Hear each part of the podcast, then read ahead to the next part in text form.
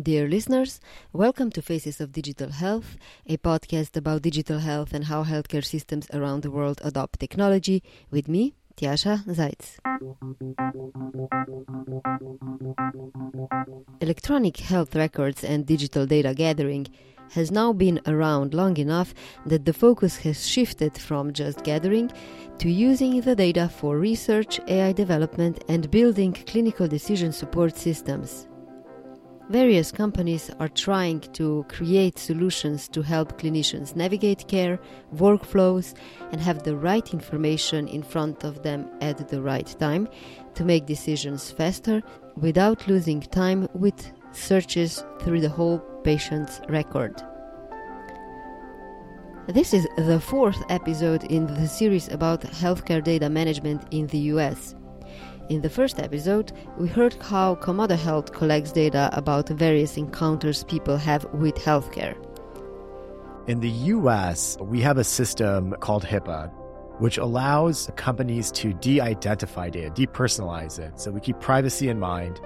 And through that process, allow us to look at populations at scale. The good thing about that is it creates the ability for us to de identify and study population trends the challenge, though, is that the same patient may show up in one provider system and then may have a, a, telehealth visit in another system.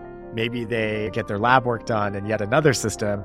And so that individual is now in three different systems.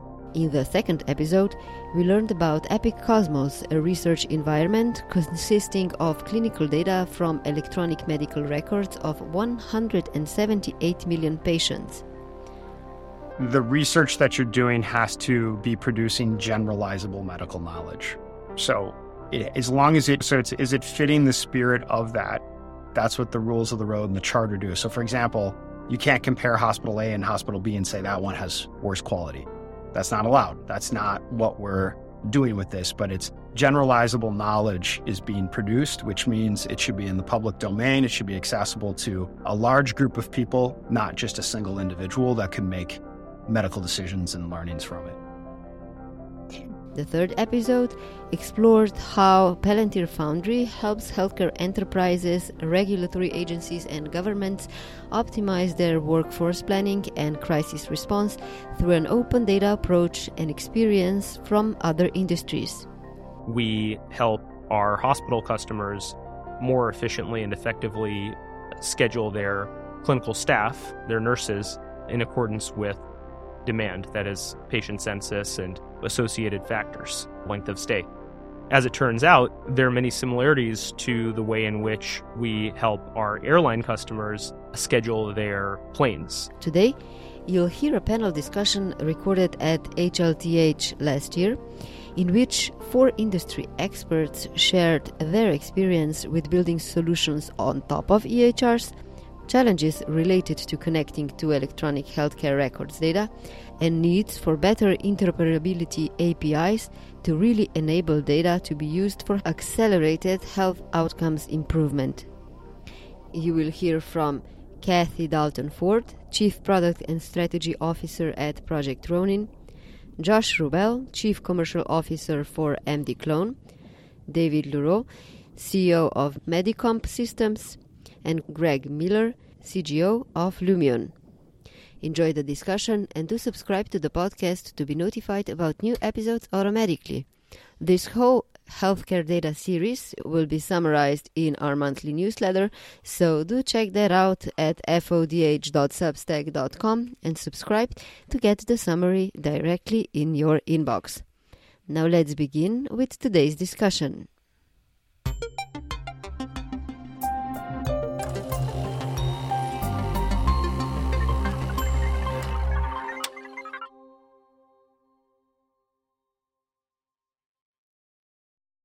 We're going to uh, discuss a little bit what's possible to do with healthcare data in the US and how different companies are just using the data to improve healthcare processes, insights into patient care, and consequently improve the patient and clinician experience and patient outcomes. So, if we start with a brief discussion, I would kindly ask each of you to describe which part of data management your companies are focused on, and we'll go from there. My name is Kathy Ford. I'm the Chief Product and Strategy Officer at Project Ronin. We are a clinical decision support uh, solution that is focused in oncology care. And where we fit in the data ecosystem is we ingest data from multiple sources and we clean it, correlate it, organize it, and then make it way smarter. Our mission and vision is to bring more precise information at the patient specific level so that clinicians can make much better decisions about treatments faster. That's a big element in cancer care. Okay, Greg Miller, you're next. So I'm Greg Miller. I'm the Chief Growth Officer for Lumeon. And at Lumeon, we fundamentally believe that care better orchestrated is care better delivered. And so when it comes to data management, Lumeon is really, think of it as a system of action. The Lumeon platform is a agility layer on top of source systems. So the natural inclination is EHRs, but we integrate with anything from devices to departmental systems to the EHRs. And so similar to what Kathy was saying is we ingest the data in real time and we automate the task activities and workflow associated with delivering care um, or really orchestrating care.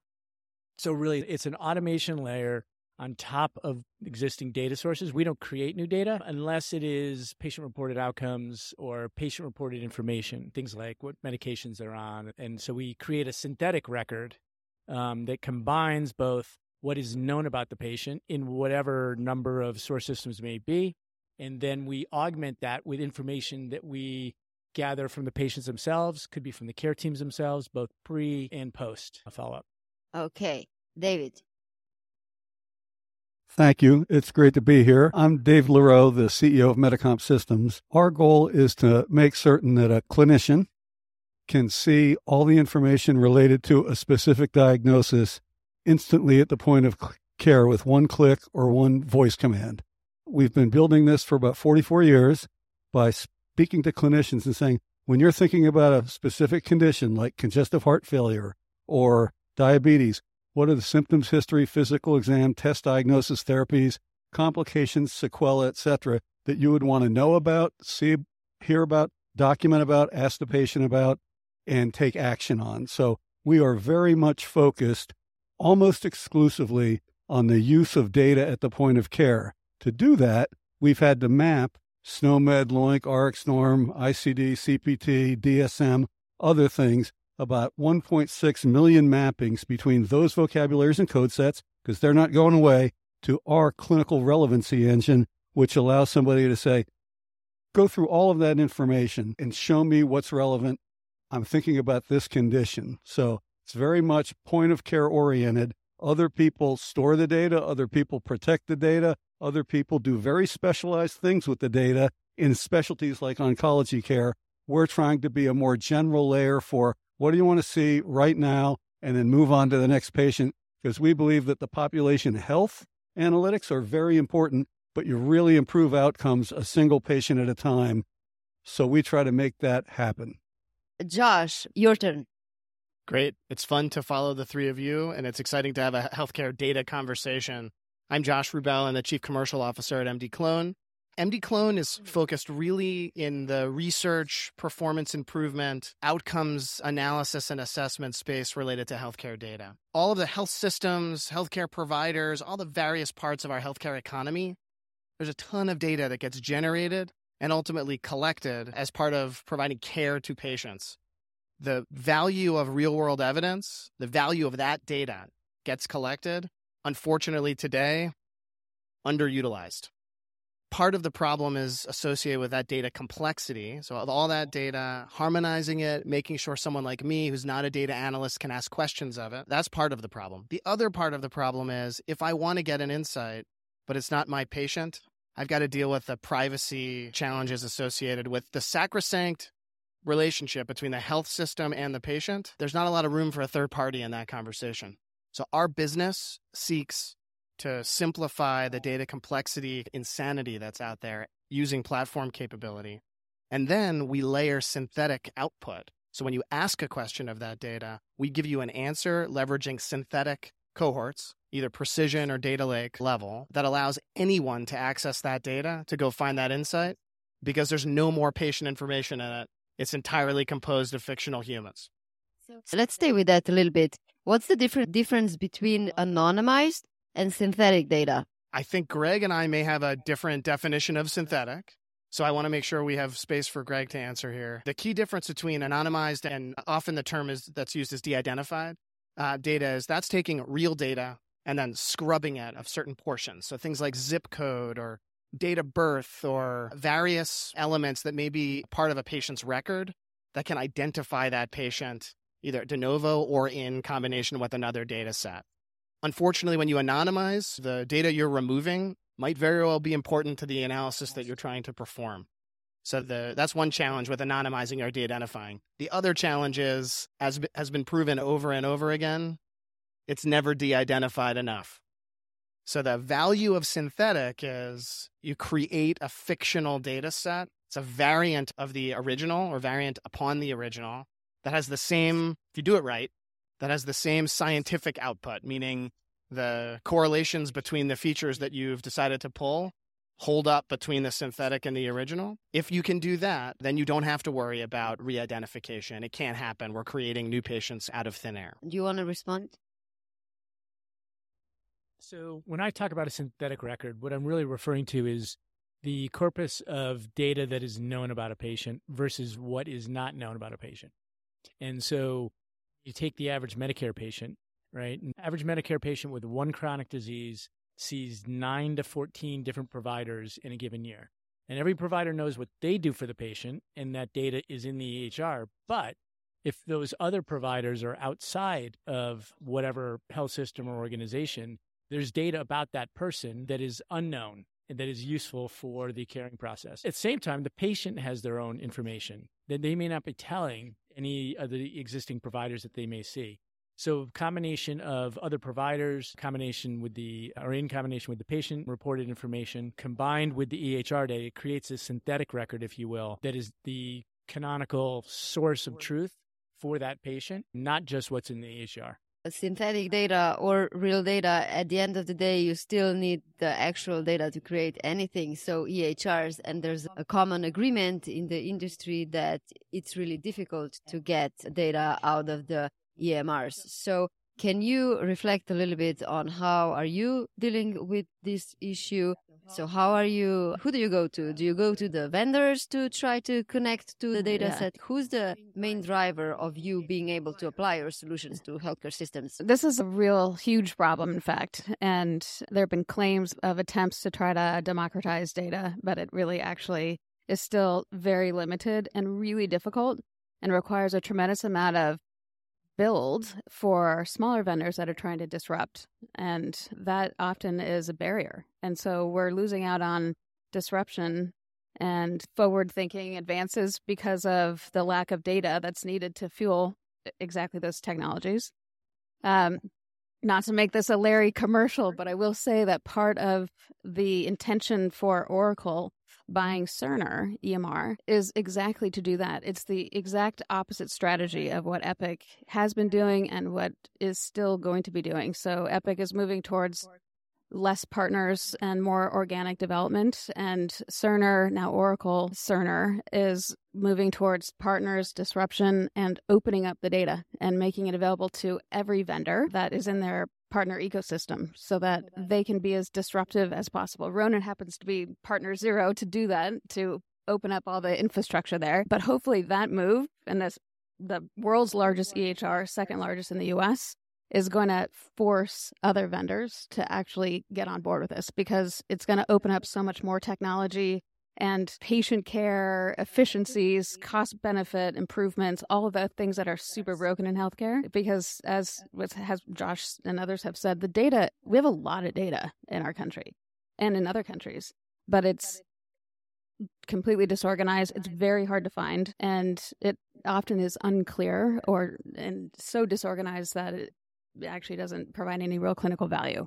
So it takes companies like Ronin and others to especially for a disease type like cancer, which arguably is the most complex disease out there.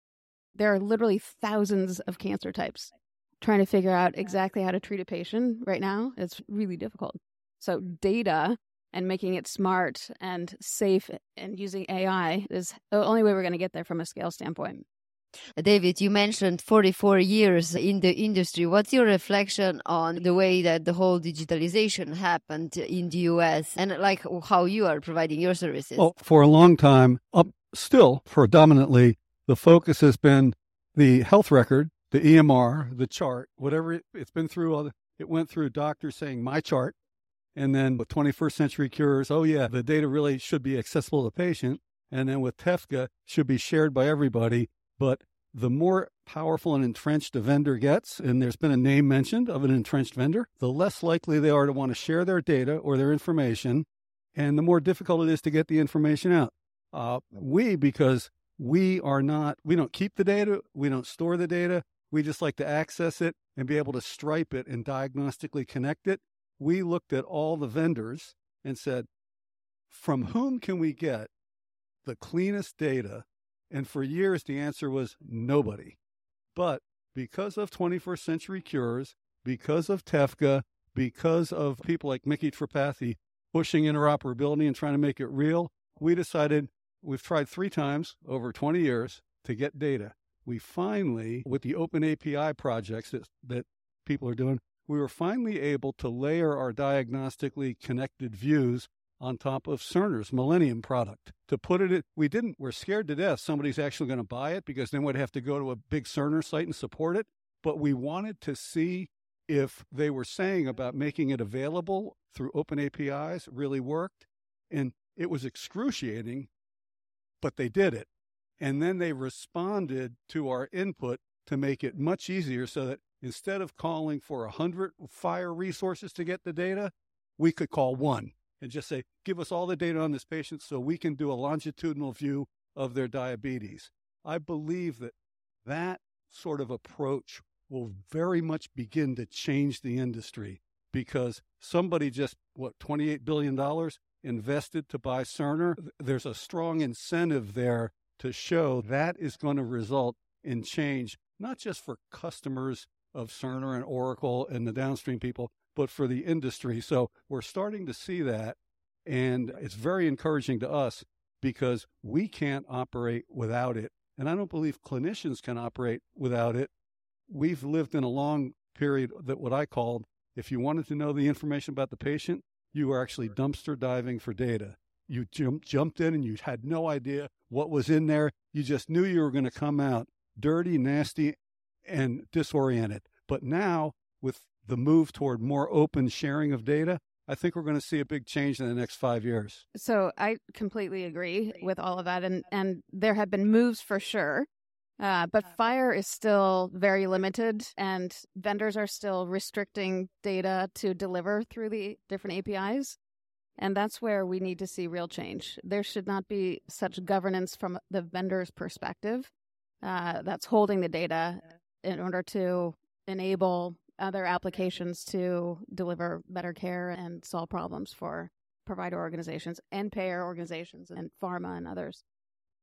A lot of progress is uh, happening. And what I'm wondering from your perspective is how do you see that your solutions are changing the workflows in the hospitals? And Josh, perhaps you can um, start. You bet. So, access to relevant clinical data leveraging the hospital's information and then information from other sources around a community. If it's harmonized, you can develop the right sort of population health level workflows. Let me give you an example. If you're Intermountain Healthcare and you're interested in finding patients who have CKD but don't know it yet, so they're on a crash course to an ED, they'll have to be dialyzed and likely enter end stage renal disease. If Intermountain can simply find patients who have a high probability that perhaps they do have CKD and get in front of, of that ED crash.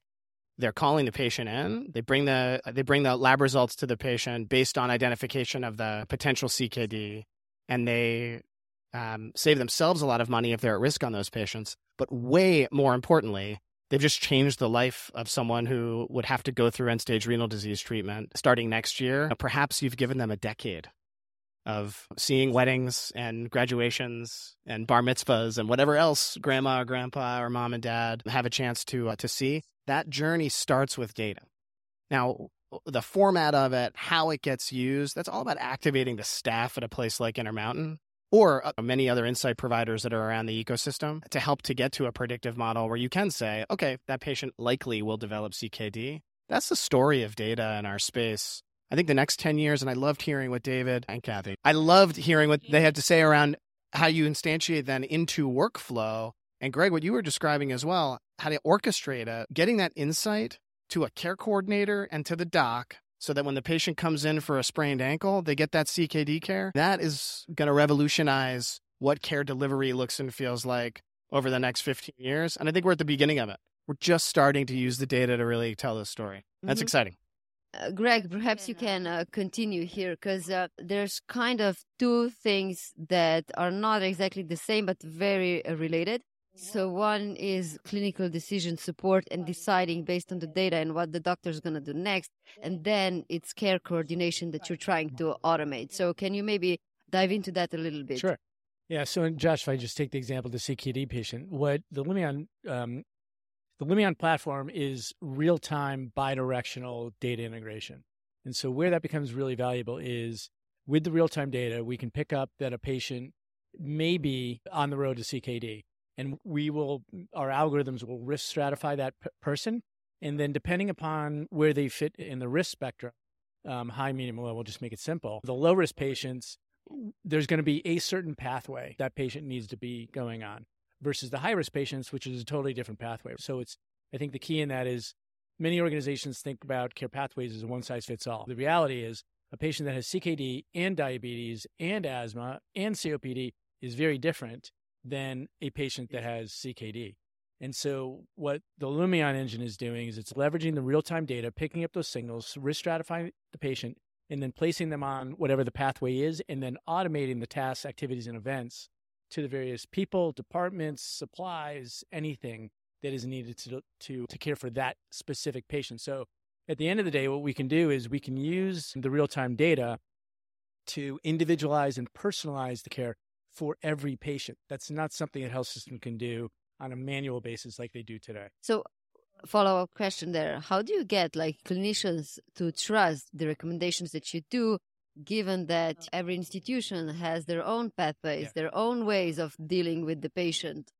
Yeah. So, a couple things there, and you just teed up a great question. We have a communities of practice as part of our best practices basically think of it that way what is the best way to get a patient ready for surgery as an example and that's just based upon a lot of experience working with existing customers. And every customer says they've got their own medical boards that approve pathways and that type of thing. So we we come in and say, hey, look, based upon our customer's experience, here's some of the things they did. But then it ultimately has to be approved by the medical boards of the organization in order to do that.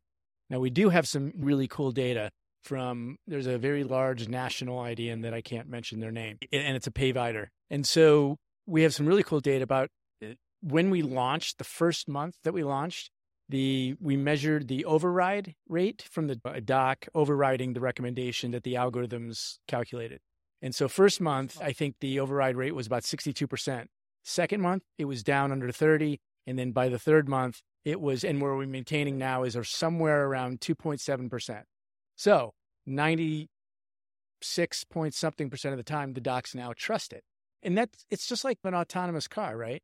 A self-driving car. You might get in, might be a little worried at first, like you have your hands around the steering wheel, maybe, but then as you get going and it's working, you trust it. It's that kind of same thing. Kathy. I'd love to pile onto that. So in so cancer care is really unique from other chronic diseases because you actually when you're giving chemotherapy to a patient, they're going to get sick before they get better.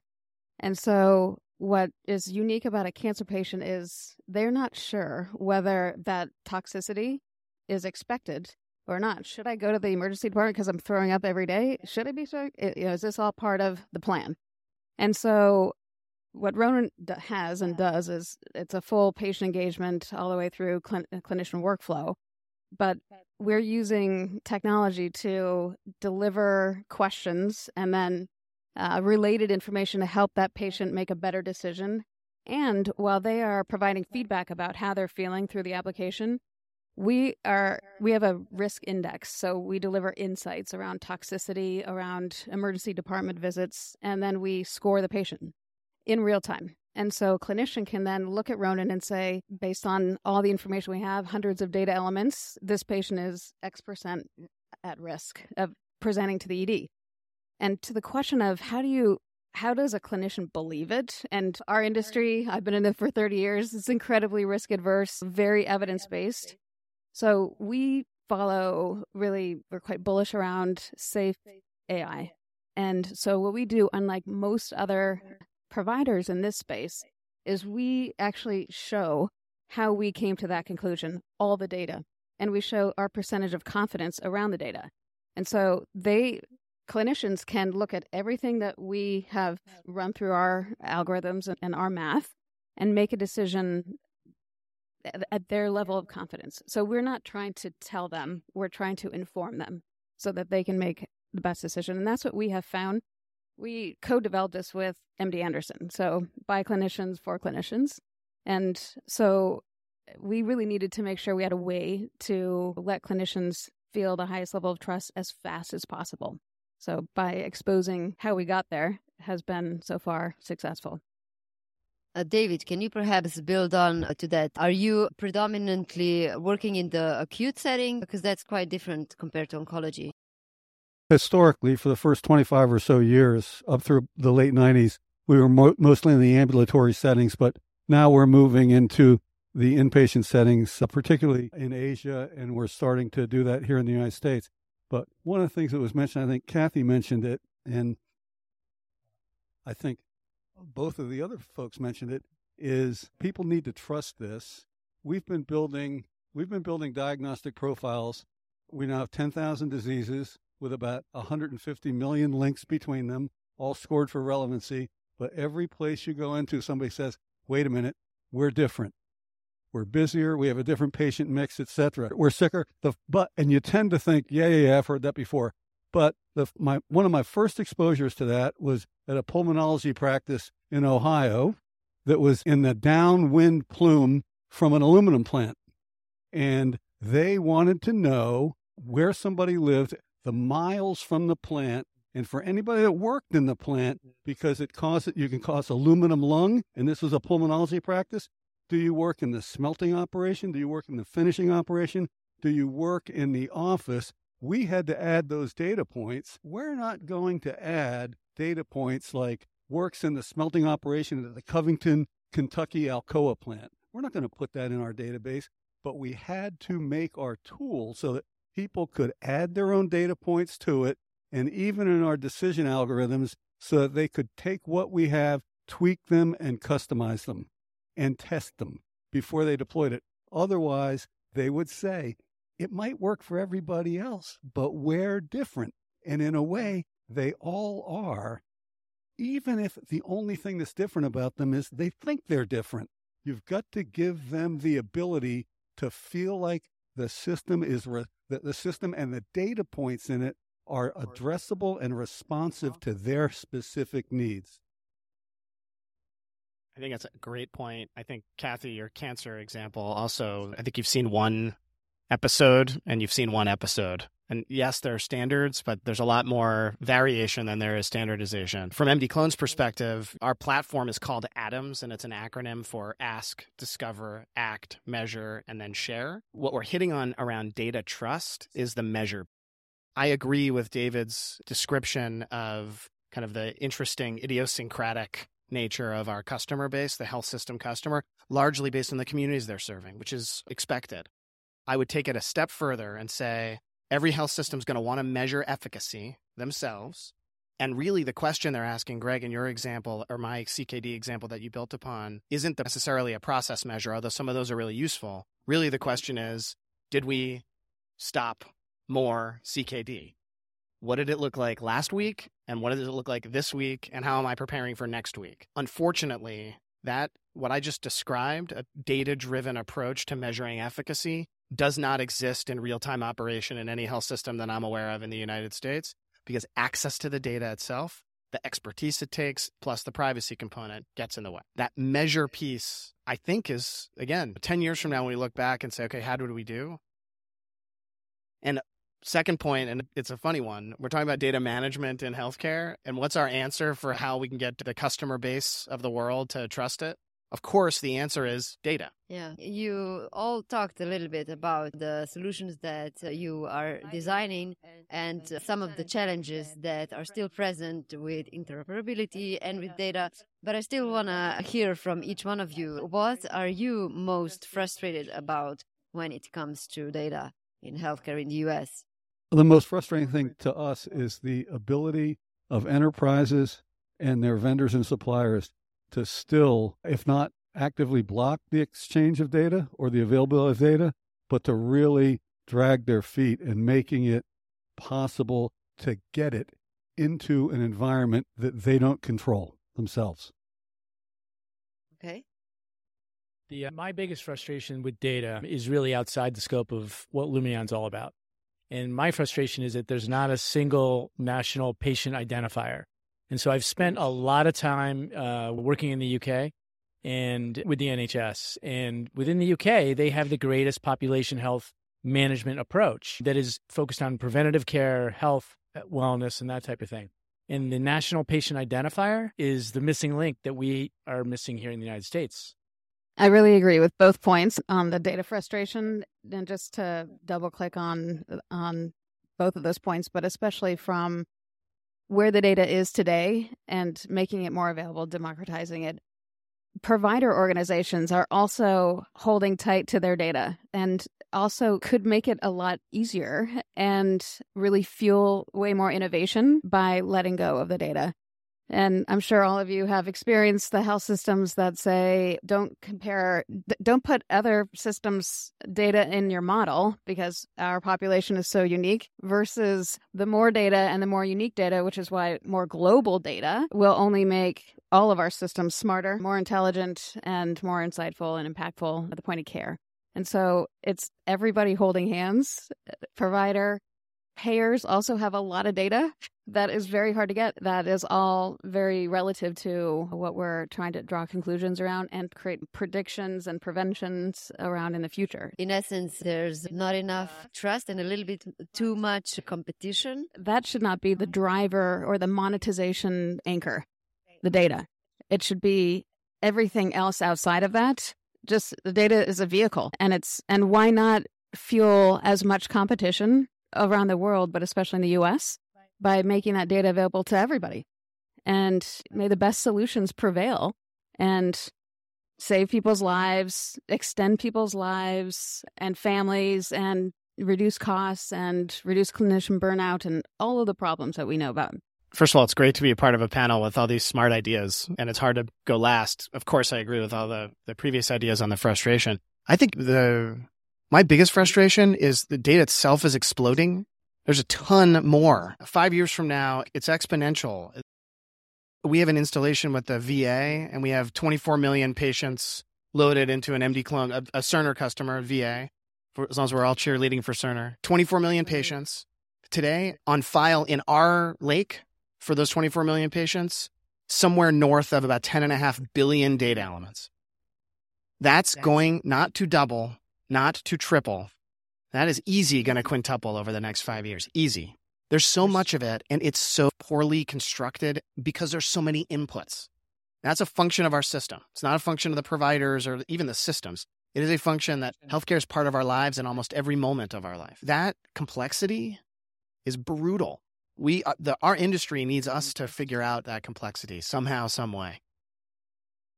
Yeah, go ahead. Thanks for your comments, Josh. So, Kathy, my mom passed away from ovarian cancer about 18 years ago, and she was improperly diagnosed. And getting back to the data issue, right? Her primary care doc did not recognize in the data that my mom had ovarian cancer. So, the next thing that happened was she was in the grocery store and she had a friend who was an oncology nurse looked at my mom and said, "You have ovarian state. She, you have ovarian cancer." And it turns out she had stage four ovarian cancer. So there was no data other than the best practice that was in the nurse's head as an oncology nurse to be able to recognize my mom fully dressed that she has ovarian cancer. And so, getting back to the, my my comment about the um, national patient identifier, in that scenario, and I managed I managed and coordinated my mom's care for the seven years she battled ovarian, and it was a nightmare. And there was all kinds of duplicate testing and procedures and things like that. And so, as a nation, as a for us to remain competitive in the free world, and as a country, 20% spend of GDP on healthcare is just not sustainable. And so, a national patient identifier will help to have all the providers in the loop. And so, instead of the provider saying, "Hey, I need to run this test or do this procedure," they would have access to the information about what was done previously and the results and the outcomes. Given that you mentioned a good practice from the NHS uh, with the national identifier, I also want to ask the others is there anything that you would like to emphasize as a good practice from the other countries that you are present in? MD Clone is originally from Israel, so maybe Josh, you can start there and we'll continue with David. I think the Israeli example, Greg, it has some of the similarities, or some similarities, excuse me, to to the NHS related to identifier. I think the the hope and maybe some best practices that exist elsewhere. And by the way, the U.S. health system has a ton of best practices. There's so many good things about what goes on in the U.S. It's not all a rainstorm. Generally, people still come here if you can get if you can get care anywhere in the world. Uh, generally, people still choose places like MD Anderson and others that were mentioned earlier, which is good. That's a there's a that's a feature to our system. We make access really easy. One of the things we don't do is reward innovation here. And I think, like in Israel, to your point about other places, there's just a, way more investment per health system and per human being that's engaged in healthcare in finding new and better ways to do things and a real drive to make it happen. There, there's just a, the culture is what I did yesterday can't be what I do tomorrow. It has to get better. Um, I think we could learn a little of that here in the US. I think if we had a, a little bit less of an economic focus predicated on kind of fee for service or even value based care delivery, and maybe a little more of a push to innovation, and it could be structural, I think that would help our system a bit. When we came out with a whole new uh, cloud based product about 10 years ago, uh, in the US, nobody was thinking that way. We got some interest from Asia, and one of the things we discovered there is was a very different model from here. It actually went into a large hospital in Bangkok. And mm-hmm. what we discovered was that they really wanted to have a lifetime health record for the patient, which is not something you ever hear about here, but which all of this yes. requires. Okay. And we said, I said, how the heck do you do that? They said, Be- because the physicians are free to go and admit anywhere they want. They're not hospital employees we have to make it easy for them to provide care. We have to make it really efficient. And one of the ways we do that is giving them incentives to keep their patients at this hospital so that we have a full community health record. They'll have patients that they are 60 years old that they have 58 years of information mm-hmm. from in the same place. And we just thought that was amazing. So that forced us to give longitudinal diagnostically connected health records when we brought that to the United States at Holy Name Hospital in Teaneck, New Jersey, they said, "We want to we want to build our own EHR." And I said, "You're out of your mind." But they did it, and they stood it up in the middle of COVID. But their approach was a community health record. They wanted everybody that connected to the health system to be identified with a personal identity, like a community patient identifier.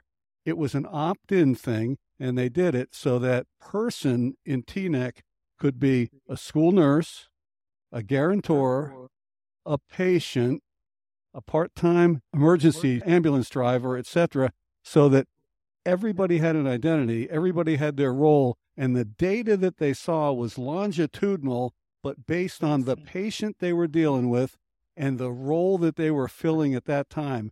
It was magical what they were able to do by holding health fairs getting information from people, and they've rolled it out now, and the reaction has been amazing. The school nurse knows that the social determinants of health for this person also knows their living conditions and also knows their the issues that they're dealing with without having to ask anybody. So it it could be truly transformative and a national patient identifier would push that more globally than just one community doing it at a time. We've learned a lot from what we've seen in other countries. Um, perhaps just as the last question, I know that we uh, talked a lot about the challenges with the data in the US. So, what are some of the things that are progressing very well or you're optimistic about in terms of the way that data management is developing in healthcare? Not to sound cliche, I think Kathy used the term responsible AI. And I think about that a lot because when I think of Watson at MD Anderson, failed miserably because it was a black box AI.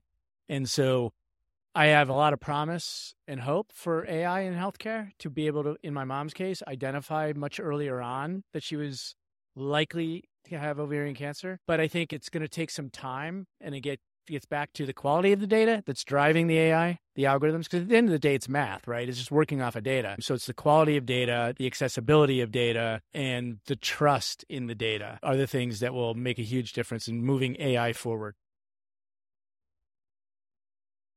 One of the things that I'm encouraged about is seeing the shift from the information in a patient record, whether it's data, whether it's text, etc., having always been geared towards supporting the financial transaction. Show me why you billed for this surgery. Show me why you did this. Show me why you're asking for this authorization, etc. To the realization that to bring down the cost of health care, which Greg said is 20% of our economy and growing, to bring down the cost, you actually have to improve the care, improve the outcomes, not justify more transactions, not do duplicate lab tests, not do exploratory surgeries that don't need to be done, but to use it to actually treat the condition of the patient. The focus is turning toward that. And everybody here at this table, other than me, is really involved in using the data to do exactly that. We're like the idiot savants in the room, just trying to do it one patient at a time at the point of care. But if you have the data, you can do all these wonderful things to actually make improve outcomes and avoid readmissions and do all that. So I'm encouraged by the fact that the attention is shifting from data to support what I want to do rather than how's the patient doing. I think David's right that he's a savant. I'm not sure about an idiot savant. But I think there's a ton to be hopeful about. Think about how much we've digitized. So I when I think about the digital journey in healthcare, I think 20 years ago, we were really trying to get the data in the box. 10 years ago, we tried to interoperate so that when a patient goes from one place to another, maybe their data can flow with them. I don't know if we've, I think we've solved the data in the box problem. I think when patients go from one place to another, we're on our way. There's clearly a need for more care orchestration, but the standards you mentioned, Micky Tripathi earlier, the standards are in place. There is data flow connecting so that a patient goes from one place to another. Maybe their information can follow. I think the next step is going to be how we use more of that data to do exactly what David was just describing. And I think we're in this industry does not move in quarterly or even annual increments it moves in decade long increments. We're going to see it. It's, there's something out there that's way better that we're all going to be a part of over the next decade. I couldn't agree more. I think if there's only one thing that COVID brought us, uh, was this instant realization that we need technology immediately in order to solve really critical, urgent problems and that adoption curve that has traditionally been seven to 10 years for innovation. I, I love talking to people outside of healthcare, and oh, innovation in healthcare is a seven to 10 year journey. So we don't ever look at things in years or months or things. I do believe that what COVID has reignited in healthcare is that actually technology can do things for us and can progress us faster and that we actually don't have a choice but to use it. And, and, not everything is an EHR. Never did anybody say, I love my EHR. But where we need to get to is clinicians saying, I can't live without this solution because it's how I save my patients' lives. In product development, there's a term called MVP, which is uh, most viable. We like to call it MLP, most lovable. It's a dream. We're, we're definitely not there, but that's really, to me, the promise and what I see happening in healthcare right now that the adoption and acceptance that technology is here to help, not to hurt or not to provide a nuisance or to weigh you down. It's actually to make things go faster, find the right treatment for the patient first and quickly. Um, versus trying a bunch of things and by the time you, you do that it's too late or all that information that clinician needed like that pathology report or the last lab or reading a biomarker report that has hundreds of tiny little data points that can easily get missed and do get missed, and that's how people don't live as long as they could. So it's technology that's going to close that gap. You've been listening to Faces of Digital Health, a proud member of the Health Podcast Network. Stay tuned, subscribe to the podcast to get new episodes automatically, and also check out our newsletter at fodh.substack.com. That's fodh.substack.com and see what we covered in the last month. Stay tuned.